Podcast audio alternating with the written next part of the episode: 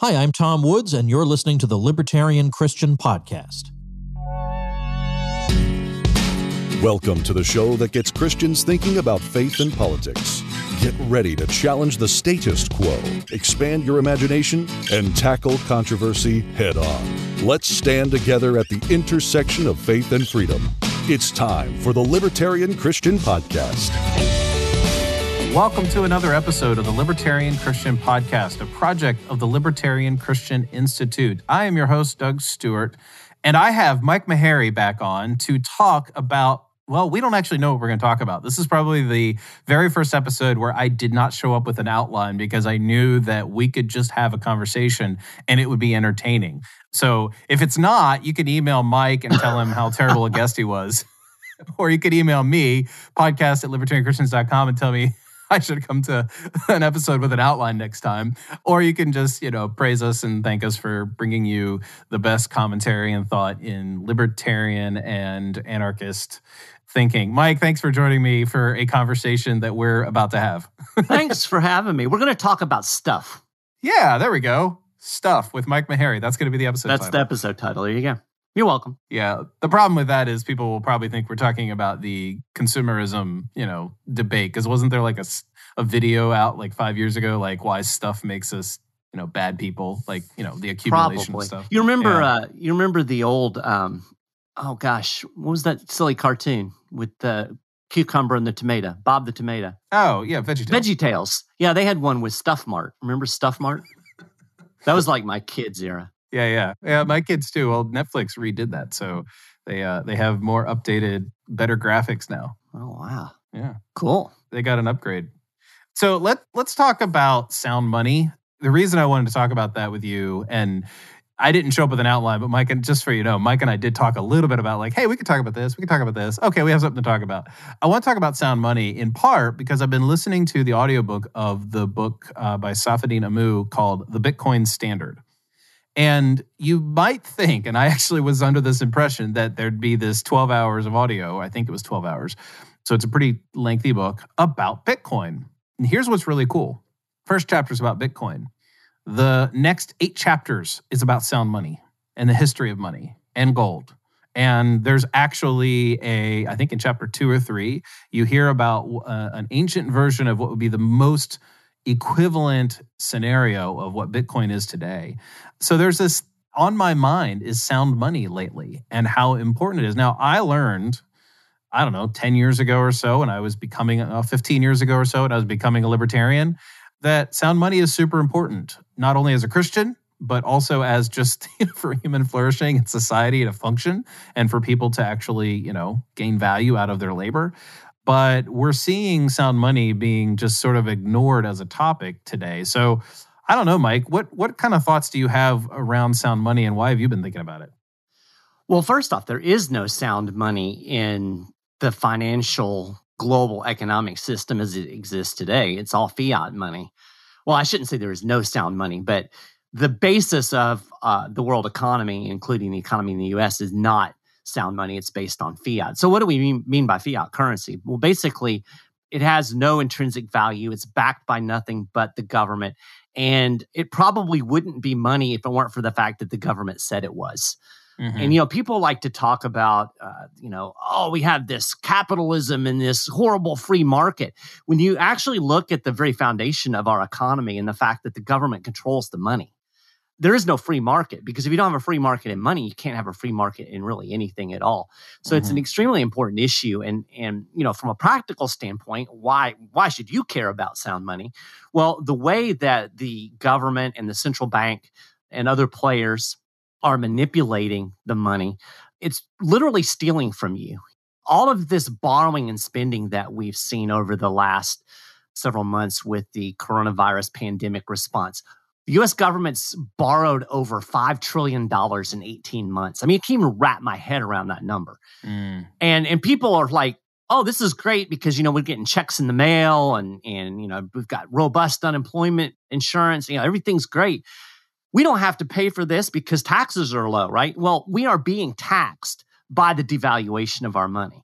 So every time that the Federal Reserve sticks another dollar in circulation that didn't exist before, it's literally devaluing the money that you're holding. It's it's a tax that is hidden and it disproportionately hurts the poor, the elderly, people who are on fixed incomes, people who are savers. So it's really a pernicious thing that the government does that most people aren't even aware of. So I have, I have a question then. This is a like, you know, better of two evils kind of thing. I remember when I was learning about how the Federal Reserve just added zeros to the ledger, right? And how that meant that one of the reasons that this was worse for the people who are poor, older, et cetera, is because the people who get the money first are the wealthy and politically well connected. And could there be an argument made that at least stimulus checks are sort of counterbalancing that in some sense? Because Well- at least, like, I mean, we're Bill signed stimulus checks in the mail pretty much right away. The people who are allegedly not benefiting from the extra money are getting it pretty well up front at the same time that the big corporations are, might be getting, you know, this or that break or, or advantage. Sure, yeah, I could I could see the plausibility of that, but it's still based on something that is not sustainable in the long run. And I think where people get confused about money is we associate money with wealth, right? We associate money with uh, being more wealthy. So when we get those stimulus checks in our accounts, we're excited Mhm. because we we can buy more stuff. The problem is the money isn't really worth anything. It's the stuff that we can buy. Mhm. And so what we've got now in the economy is we've got all these people that have all of this cash. We don't have any more stuff. So the price of stuff is rapidly going to go up. Well, it's not going to go back down in the future. So let's all hope that uh, you know all of our uh, wages go up uh, proportionally, which you know is pretty unlikely. But the issue is that eventually you run out of the building blocks to make that stuff. So so we're buying all of this stuff that's being made and we're not doing anything to accumulate capital to build more stuff in the future if that makes sense. So imagine just for a second just to use an analogy, imagine that that you're going to build a house and um, you know there's x number of bricks in the world. You've got this plan for the house and you've got just this pile of cash that you're going to be able to use to build your house you're not even thinking about the fact that there are only a limited number of bricks. So you start building this house and you go along, and all of a sudden you realize, oh my gosh, there's not enough bricks here because nobody's bothered to make the bricks. Everybody thought they were rich because they were holding a bunch of cash. Well, obviously you can't finish that house because you don't have enough bricks. This is what's going to happen in the economy down the road. We're Mhm. living high on the hog right now, and we're living basically on borrowed stuff. And unless we start saving and developing the capital under, uh, infrastructure, at some point the bubble will pop, the economy will collapse, we'll have another massive recession, and you know ostensibly we'll repeat the process over again. So what happens if like, everybody I know is talking about basically either investing in their home or using it to pay off student debt or they're just going to put it in the bank. Is that a better use than going out and buying I was just going to about say a, buying a flat screen TV, but I don't know if there's another type of TV that we're supposed to buy.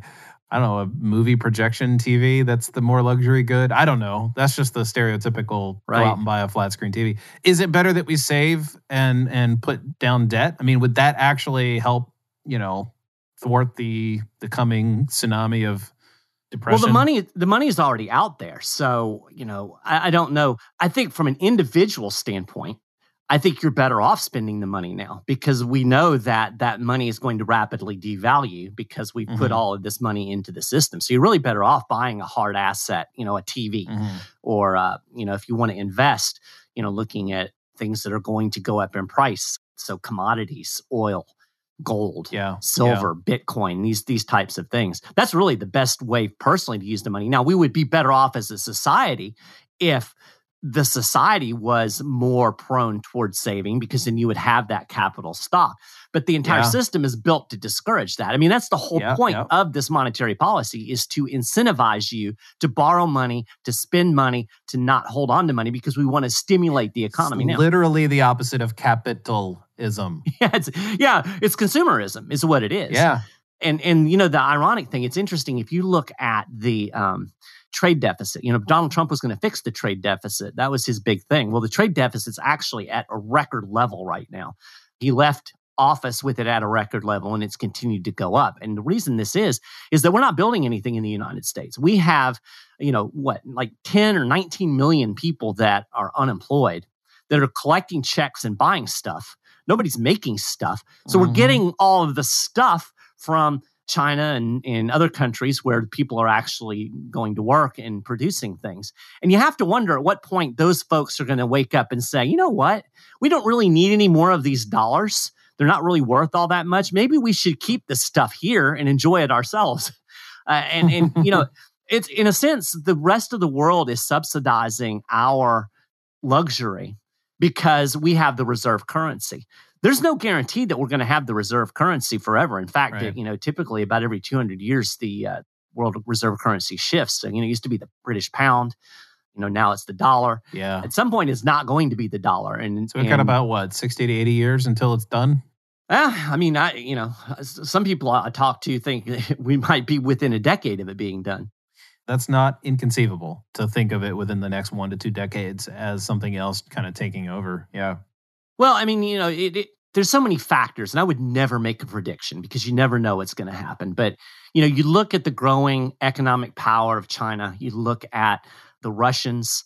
A lot of the big players geopolitically in the world, they're a little bit tired of the United States pushing them around. Mm-hmm. they're a little bit tired of us dictating their foreign policy. You know, uh, back when uh, the U.S. was putting a bunch of pressure on Iran, they actually blocked the uh, Russians from some access to the world monetary system. You know, kind of to push them to go along with sanctions. So the U.S. has used their power and prestige as the issuer of the reserve currency. They've used that as a foreign policy tool. And over the last four or five years, you've started to see a lot of movement of these other countries trying to kind of separate themselves from this this American monetary system that's based on the dollar. So you're seeing the Russians, for instance, have created an alternate payment system to the uh, the so-called SWIFT system that handles global payments today. The Chinese have uh, come up with a digital yuan, you know, a digital currency. So they're doing these things to try to uh, pull themselves away from the dollar. The Russians have divested themselves of almost all of their U.S. debt. They actually hold more gold than dollars now, which has never happened before in history. So you're starting to see these countries that are like, they're recognizing that the U.S. is using its economic leverage against them, and they're trying to figure out a way to wiggle out of that. And, you know, who would blame them? Well, it's it's coming up with a backup plan, and that backup plan, if all of the backup plans of all these other nations converge on the same unit, then there could be a new currency, and it might even be something you know. It could be something along the lines of Bitcoin, where it's Right. you know kind of it's universal, it's boundaryless. There's no geographical region. Yeah. Interestingly, just a side note about Bitcoin because of the book I'm reading, it's like it occurred to me that like, or he pointed out in the book that like, if there's a physical asset like gold, and let's say there was a nuclear bomb dropped on like Fort Knox or wherever the gold is being held, then it's gone. Whereas with Bitcoin, because of its status as everywhere on Earth digitally, that can't be. And I thought, oh, oh, that's an interesting point that it's more indestructible than gold. Yeah, I'm kind of, you know, I, I kind of in the middle on that. It sounds a little too good to be true to say it that way. Yeah, well, I I see the kinda understand. advantages. I see the advantages of of holding both. To be honest with you, and and I Mhm. actually do. That's that's my strategy. And people always, oh, gold or Bitcoin? Oh, well, why not both? You know, why why do we have to choose? I, I think there are advantages. You know, you, you look at just even short term. Fear of missing out, Mike. That's the reason Yeah. why Well, people yeah, are even go. questioning it. you know, but if you look at something like Bitcoin, you know, just think about what happened in Texas just a few months ago when the entire power grid went down. Well, if you're dependent on electricity for all of your wealth, you know, that could be a problem as well. So, I you know, I, I wouldn't say that that it couldn't be Mm. destroyed. You know, that same nuclear bomb could create a magnetic pulse that would fry the entire electrical grid. And then it might become very difficult to transact business in, in a purely digital Yeah, way. yeah. So, you Yeah. know so in that case you want to have something that you can hold in your hand so you know i like silver for for a barter metal but i think really the bottom line from this from this discussion is people should be prepared for the eventuality that you know maybe the dollar isn't the reserve currency and and maybe you know, maybe you do face something in the realm of hyperinflation or, you know, just looking at the situation that we've seen in, in other countries where banks fail or, or governments block access to currency. There's all kinds of mm-hmm. scenarios. And just like you should be prepared for, you know, getting a flat tire on the interstate, you should be prepared financially for whatever may happen to the financial system. So, yeah. you know, like I said, my strategy is to be very diverse in, in how your wealth is held you know i have i have some investments in stocks but i also have some gold i have some silver i have some crypto and uh, i think it's wise to you know they always say that put don't put all of your eggs in one basket so but i think it mm-hmm. is important don't count on your dollar because you know there's certainly plenty of things in the system that should make you go ooh speaking of things in the system that make me go ooh i'm going to completely hard pivot to something else right now that's awesome this whole concept of free speech lately. Have you noticed that there are, you know, we had some shootings in the past weeks as of we're recording this, which I don't right. think is too far from where we're going to release this episode, but we've had some shootings in the past few weeks and you know, people are talking about gun control again. People are talking about, you know, you know, registering guns because we register cars and all these other things. Well, usually the the common retort by people who are in favor of gun rights and I and I would count myself among them, is that the First Amendment was never like they come out with these like sort of memes that are saying something along the lines of like, well, the First Amendment was never meant to protect you behind your keyboard. Because people will say, oh, that the Second Amendment was never meant for you to have assault rifles. Like it was meant for muskets and I don't know, whatever else they had. I'm actually afraid that that argument doesn't even work anymore because I don't think people who are on the left really care about free speech in the first place. Like it's no. beginning to it's beginning to scare me in a way that's like we even in some sense free speech might be more important than gun rights in a cultural sense. Maybe not in a like physical protection sense, but like in a like signs of coming bad times when free speech is not a value by a secular pluralistic culture, we're in trouble. Yeah, I agree completely. Just on a little side note, the idea that the Second Amendment wasn't for assault rifles is absurd because the whole point of the Second Amendment was so that you would be able to uh, face down a tyrannical government. Muskets were adequate for that in the. Uh, so, so I would actually argue that the Second Amendment, you know, put it in today's context, we should be able to have bazookas. Yeah. So yeah, so there you heard it there first. Maharrey, uh, Maharrey's for private ownership of bazookas. The, the, um, the, okay, let me let me stick on that tangent for just a second. My typical response to people who say, "Well, does it mean that, they, that we should own, you know, a fighter jet in our driveway or whatever?" I mean, that's a long driveway if you need a fighter jet in your driveway. But right. I was like, "Look, it says if you can bear the arm, so like if you can handle it, you should be allowed to own it." That was kind of the like the standard retort that I've had, so that people don't think that I'm in favor of uh, an individual owning a nuclear weapon. Right. Well, and and actually the if you want to get into the into the the weeds, if you look at the definitions of the Constitution, that you're you're actually on track of what the meaning of the Constitution was. It it mm. was keep and bear arms. It was cons- arms were considered things that you could carry on your person. Yeah. So that that was actually kind of the definition that they were yeah, working yeah. with. But but certainly a musket was an assault rifle, quote unquote, which isn't really a thing. I mean, that's a made up term, but an assault rifle would be the equivalent of a musket. It was basically the arms that the folks in the military were carrying. Of course, then you'll get that retort. Well, you actually think you're going to face the U.S. Army with an AR-15? And you know, my response to that is, well, go talk to the uh, Taliban. you know, because basically they're running around with uh, rocket-propelled grenades and and uh, AK-47. So yeah, well, and you know the AK or the whatever the commonly non-assault rifle that people think is assault rifle in the uh, in the U.S. was AR-15. Is that what the common? Yeah, that's what everybody everybody. Yeah, yeah that's what everybody uses. Like I've actually I've actually heard and read articles about stories in like the like northern Michigan or like areas where there are predators, like animal predators, not mm-hmm. domestic white terrorist predators, that you know, having an AR 15 actually is really the best protection against like the wolves in their area or coyotes or whatever. I can't sure. actually remember it, you know, draws to mind. I didn't write notes for this, listeners. Um, so I couldn't look up the article because I didn't know I was going to talk about this. Just that's my out right now. Um, anyways, free speech. Yeah. How is this? I mean, how do you take the issue of free speech? Do you have like your standard mic drop in front of all your progressive friends as to here's why free speech is important? Well, you know, this is a huge issue for me. I for folks who don't know, my background is in journalism. And so I hold free speech near and dear because that is the the field and in, in the academic course of study I came out of. And I agree with you in that I believe that eh, you know if if I was going to say there's one right that we can absolutely protect, I would pick speech because it is imperative that we be able to talk about and examine ideas in order to have a functioning society.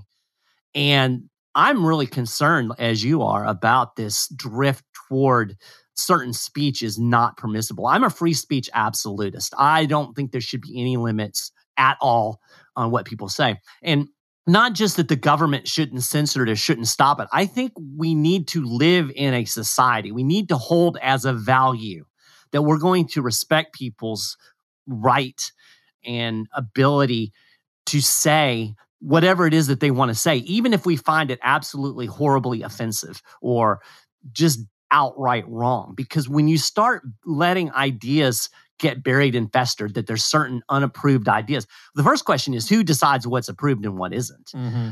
But then, secondly, there's no way to ever test those ideas. So they just kind of sit and, and they fester underground. And you end up in a situation where you can't make good decisions. We cannot make good decisions when information is suppressed. And I think a really good example of that right now is what we've seen going on with the uh, with the coronavirus stuff. You know, no matter where you stand on, you know, what you think about coronavirus, it is undeniable that certain opinions and ideas, certain scientists, certain people that, in my view, have some credibility at some level, are literally being censored. We're seeing videos being taken down. Mm-hmm. You know, Tom Woods, somebody I know pretty well, had a video taken down that was, and all he was saying was that that lockdowns weren't the right approach to dealing with a pandemic. Taken he wasn't down. even making a scientific claim per se. No, so so we can't even discuss this anymore. That is a dangerous world that we live in because then what we end up with is what we're, we're rapidly moving toward is this idea that the government is the purveyor of information and ideas. Well, I don't know about you, but I don't really trust the government. You know, mm-hmm, I'm not mm-hmm. really comfortable with the CDC or whoever. I don't really view them as experts. So, you know, I guess that makes me a pariah and I should be canceled, right? Mm. But I think this is a dangerous thing. And I took a, a, journalism ethics or media ethics class when I was uh, when I was in journalism school. I know people be saying, "Oh, that's an oxymoron." Uh, it was actually a fantastic class, and it was very interesting because it was taught by somebody that I would categorize politically as a really progressive lefty. She actually had a Quaker background, which was interesting, but she was real big into feminist issues and at the time I was still in my neocon phase, so she really annoyed me in a lot of ways. But she was a really good teacher, and we talked a lot about the importance of of free speech. You know, not just as the government doesn't have any power, but the fact that this should be an ideal that we hold up in a free and flourishing society. And uh, the philosopher that she really kind of stood on as a foundation was John Stuart Mill. And he actually talks about the importance of free speech and free expression in his uh, treatise on liberty. And I'm just going to run through, I actually have notes because unlike the host, I prepared for this interview.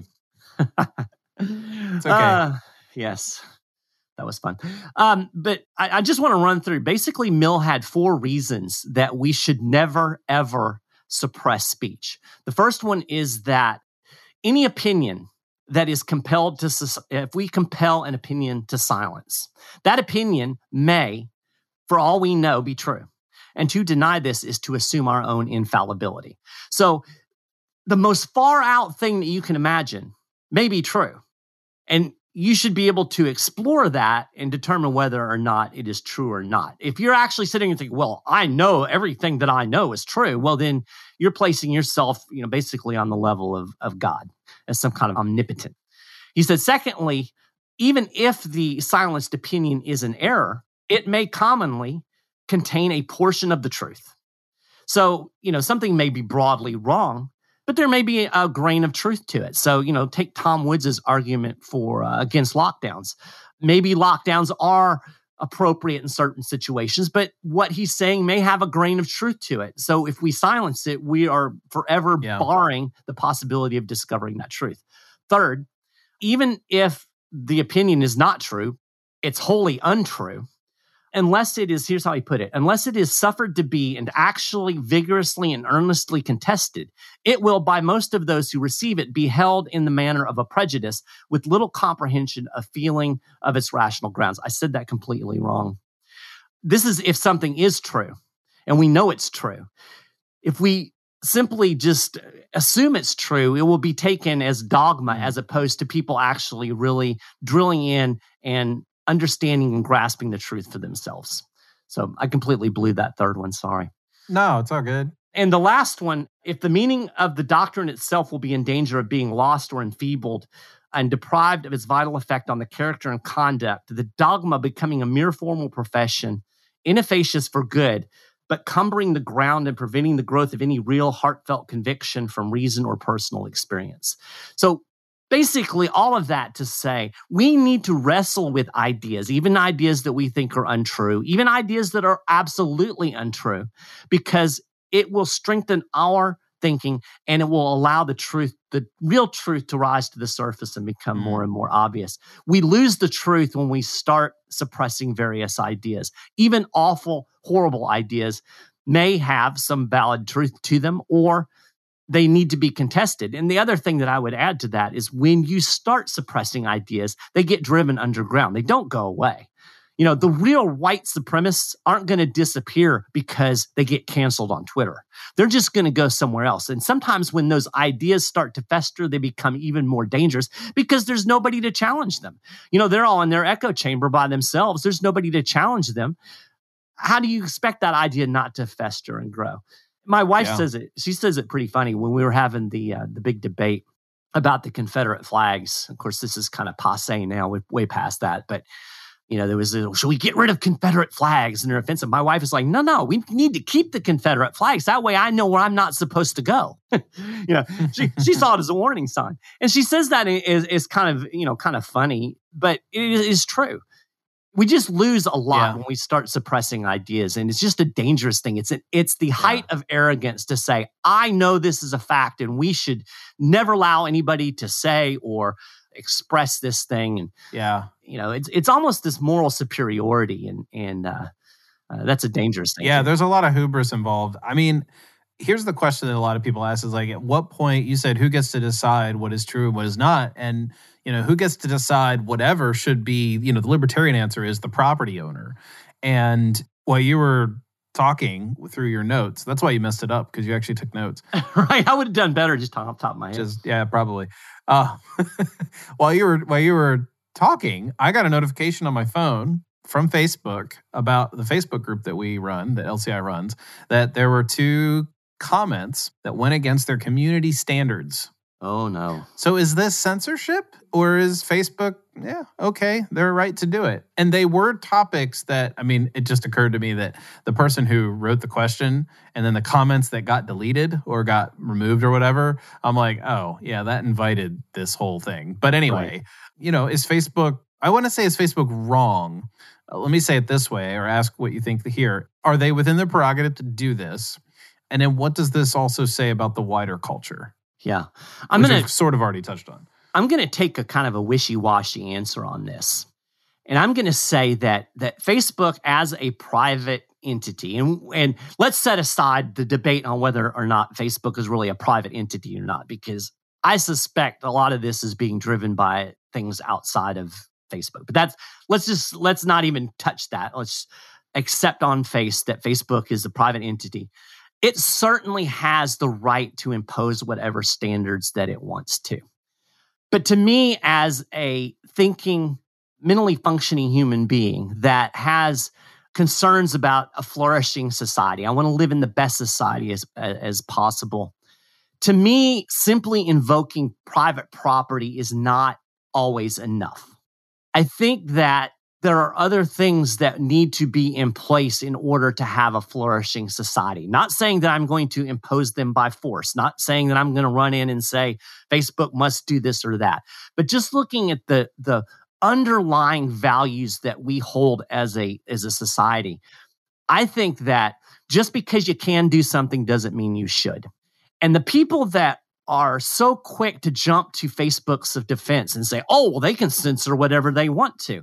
Well, they're not going to be very happy when I say that, you know, ABC store doesn't have to let black people in because it's their private property. And I do hold that as the as the right of a private property holder, but that doesn't make it right. And if we live in a society where everybody thinks that we can exclude black people, that's not going to be a flourishing society. So I think there's a point where our libertarian philosophy is not enough. And sometimes I think as libertarians, we try to do too much with this philosophy in terms of, you know, what is necessary for the broader good of a flourishing society. I keep using that term because I want to emphasize that. Uh, yeah. that's what we're striving for. So yeah, sure. I mean, Facebook can can do whatever it wants to. But I think it's a dangerous sign when we see all of these these people, the thinking in society is moving towards this mentality of censorship. It's just as dangerous as the, when, let's use another example. You know, the ideas that a culture and a society hold will bubble to the surface and dictate the policies when we had a mentality in the 1820s that it was perfectly permissible to own certain human beings, we had an institution of slavery, right? It hmm. took mm. a change of mentality before slavery started to disappear. And of course, it disappeared rather late in history in the United States for various political reasons. But there had to be a change of heart, a change of thought that said, you know what, you can't own a human being. And that change of thought brought about changes in policy. Well, if we are evolving to a change of thought where the vast majority of people in society hold that it's perfectly fine to censor certain types of speech, at some point it's not going to just be Facebook because we're dealing with something that's underlying in, in yeah. the, the and I say this all the time. People ask me, well, how are we going to get liberty? You know, when are we how how do we get liberty? And we we have the Libertarian Party, and we're going to do all of these policies. We're not going to get liberty until a critical mass of people believe in private property, believe in self ownership, believe in the non aggression principle. Those have to pervade society before we're going to have societal structures that reflect that. And we seem to be going backward. We're creating societal structures and, and processes yeah. of thought that are actually anti libertarian. And the libertarians who are all excited about this and saying, oh, well, it's a private company, so they can do it. I saw today that, that uh, there's actually some, it was one of the state LP chapters, I think, was advocating for private coronavirus vaccine passports you know so it's okay if we we can restrict you from as long as it's private it's all good well no i mean you know just starting with the fact that the entire vaccine program is based on the government. You mean uh, like no with. no shirt, no shoes, no mask, no passport, no service? right, exactly. Exactly. We're gonna have a really long list here by the end of the decade. Right. Like, yeah, every we, door every door is gonna have like a poster on it. It's like uh. it's gonna be like written by meanwhile, lawyers. I'm gonna I'm gonna be, be locked in my house. Thank goodness for Amazon, right? Right. Speaking of Amazon, one of the things you were just talking about if it's private it's okay you know not not quite being the right reaction even by libertarians at all times for other reasons. Another another thing that i've i've heard recently just in conversations with people that libertarians should also be critical of property owners who abuse say their employees or do things that are you know to be looked down upon, right? So like not giving their employees bathroom breaks the way Amazon, you know, is allegedly not doing well at treating their employees or trying to block unionization, which is a perfectly libertarian thing to do for people to collectively choose to come together and bargain, okay? So like the critique here is is basically that libertarians need to be more critical of any sort of corruption of power even if it's not from the state. What do you think about that? I think there's some validity in it. I think that, again, there's this desire to make libertarianism into more than it actually is. Mm-hmm. Libertarianism is a political philosophy, and it has certain things to say about how we organize ourselves in society in terms of laws or rules, if you don't like the word laws. And I think that libertarianism is I, I, would consider my libertarianism to be quote unquote thin to me libertarianism is respect for private property respect for self-ownership non-aggression Those are the keys. And then we can talk about these these other things, economics and and uh, you know how we deal with people of of other races or ethnicities or other power structures. I don't necessarily think that that's within the context of libertarianism. Libertarianism has to do with the government the politics of our society. Now that's not to say that i'm just going to say oh well you know these private companies can do whatever they want. Oh absolutely i think it's perfectly legitimate to criticize you know a private property owner that does horrible things uh, I'm certainly going to criticize, you know, somebody that says that my wife and I can't come in their house because they disapprove of interracial marriages. That would be a horrible thing to think, in my personal opinion. On the other hand, as a libertarian, I'm not going to demand that I should be able to go into their house. Mm-hmm. Yeah. And so this is where the Confederate flag outside might have been helpful, right? exactly. we would have known if you had left your Confederate flag up. Yeah. So, you know, again, I guess I'm hedging a little bit, but I, I, don't know. I think there are things that we need to address in society that we don't necessarily have to address within the libertarian philosophy itself. I mean, as Christians, there are certainly a whole slew of moral and ethical yeah. things that we think about and we think are important as Christians that we're not going to to go and try to uh, you know impose, that's where the problem comes. It becomes a problem of imposition. I think a deeper level version of that or, or a follow up could be something along these lines that libertarian, okay, so let's say libertarians are all about we need to be critics of the state, and so do Christians. But also, in addition to that, as Christians, we need to be critical of corrupt power in just say big business for right now, or big tech, or big whatever, or even even small business. I mean, there are small businesses who don't treat their employees well. Like, you know, there's 20, 20, employees or four employees and the, and the boss doesn't treat them well, but, you know, because that's the best job they can get, that's what they're taking. I guess one could say that libertarians give themselves a get out of critical responsibility free card because well libertarianism doesn't say anything about private owners that's a whole different ethical ballgame or it's a different you know ethical right. framework or thought and maybe maybe we should be as humans thinking more about that. It's like oh well if we believe that power corrupts then somebody within a smaller sphere of power corrupting like we can say something about that. But maybe that's just the other side of our humanity speaking not our libertarianism. Yeah i think you're onto something there. And you know the thing that's really difficult in the world that we live in is that as as libertarians, particularly somebody like me who's a libertarian anarchist or a market anarchist, I certainly have this uh, utopian view of what the world should look like.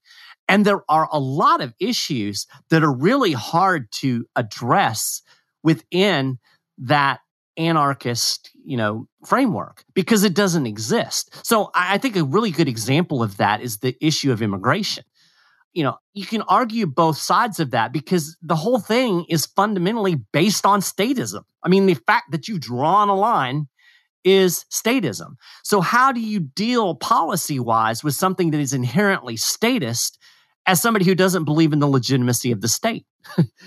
and and that that comes you know that comes into play in a lot of different ways. Uh, thinking about corporate power, we were discussing this a little bit before before we actually started recording you know, corporations are by their very natures the product of the state. The laws of the state create the framework through which corporations exist. Now, certainly, you know, in a in a world absent the state, there would be large organizations that would do things like corporations, but they would look different because the whole thing now is based on the existence of the state. Uh, I, I, mentioned the coronavirus passports. You know, there's people, oh, we should have private coronavirus pass. How do you do that when the entire vaccine system is built on and, and run by the government? So there's so many things that that I have to struggle with as somebody who has these ideals of a stateless society. How do I look at these individual policy matters you know, how, how do I deal with these in the real world that I live in? And that's sometimes a challenge. And for me, it generally goes to decentralization of power.